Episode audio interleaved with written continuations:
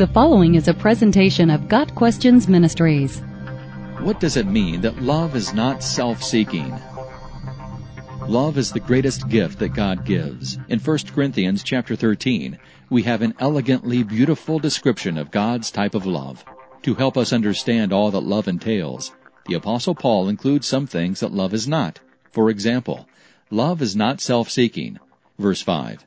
Also translated as, Love does not insist on its own way.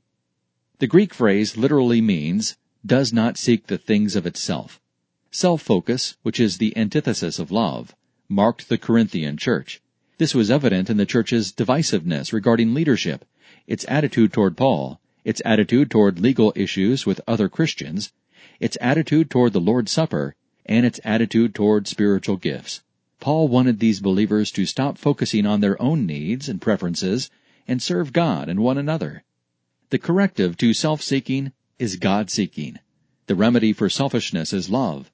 Jesus said, You shall love the Lord your God with all your heart, and with all your soul, and with all your mind, and with all your strength. The second commandment is this, You shall love your neighbor as yourself. Mark 12, verses 30 and 31. Love for God and others is to mark the believer, not love for self. Some have mistakenly interpreted love your neighbor as yourself as teaching self-love in order to love others. That is, we must love ourselves first before we can truly love others.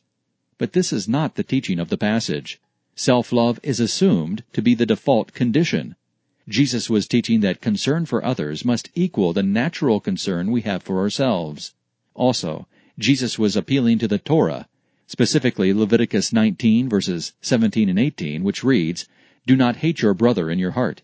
Rebuke your neighbor frankly, so you will not share in his guilt. Do not seek revenge or bear a grudge against any one of your people, but love your neighbor as yourself. I am the Lord. The context deals with treating others fairly, without vengeance, and with love. It has no reference to self-love. This focus on others and their needs corresponds to Philippians 2 verse 4. Let each of you look not only to his own interests, but also to the interests of others. The command appeals to the selfless actions of Jesus Christ as the ultimate example.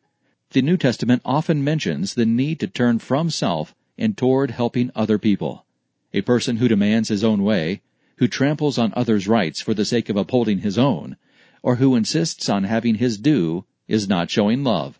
Love is considerate of others, always. The one who loves is willing to forego recognition and lay down his rights for the sake of the loved one. Jesus showed love in this way. He did not come to be served, but to serve, and to give his life as a ransom for many. Mark 10 verse 45. No self-seeking there. Christian love is not about us, but about others. Putting love into practice involves following the example of Jesus, considering the needs and interests of others and denying our personal desires in order to serve those in need. Got Questions Ministry seeks to glorify the Lord Jesus Christ by providing biblical answers to today's questions. Online at GotQuestions.org.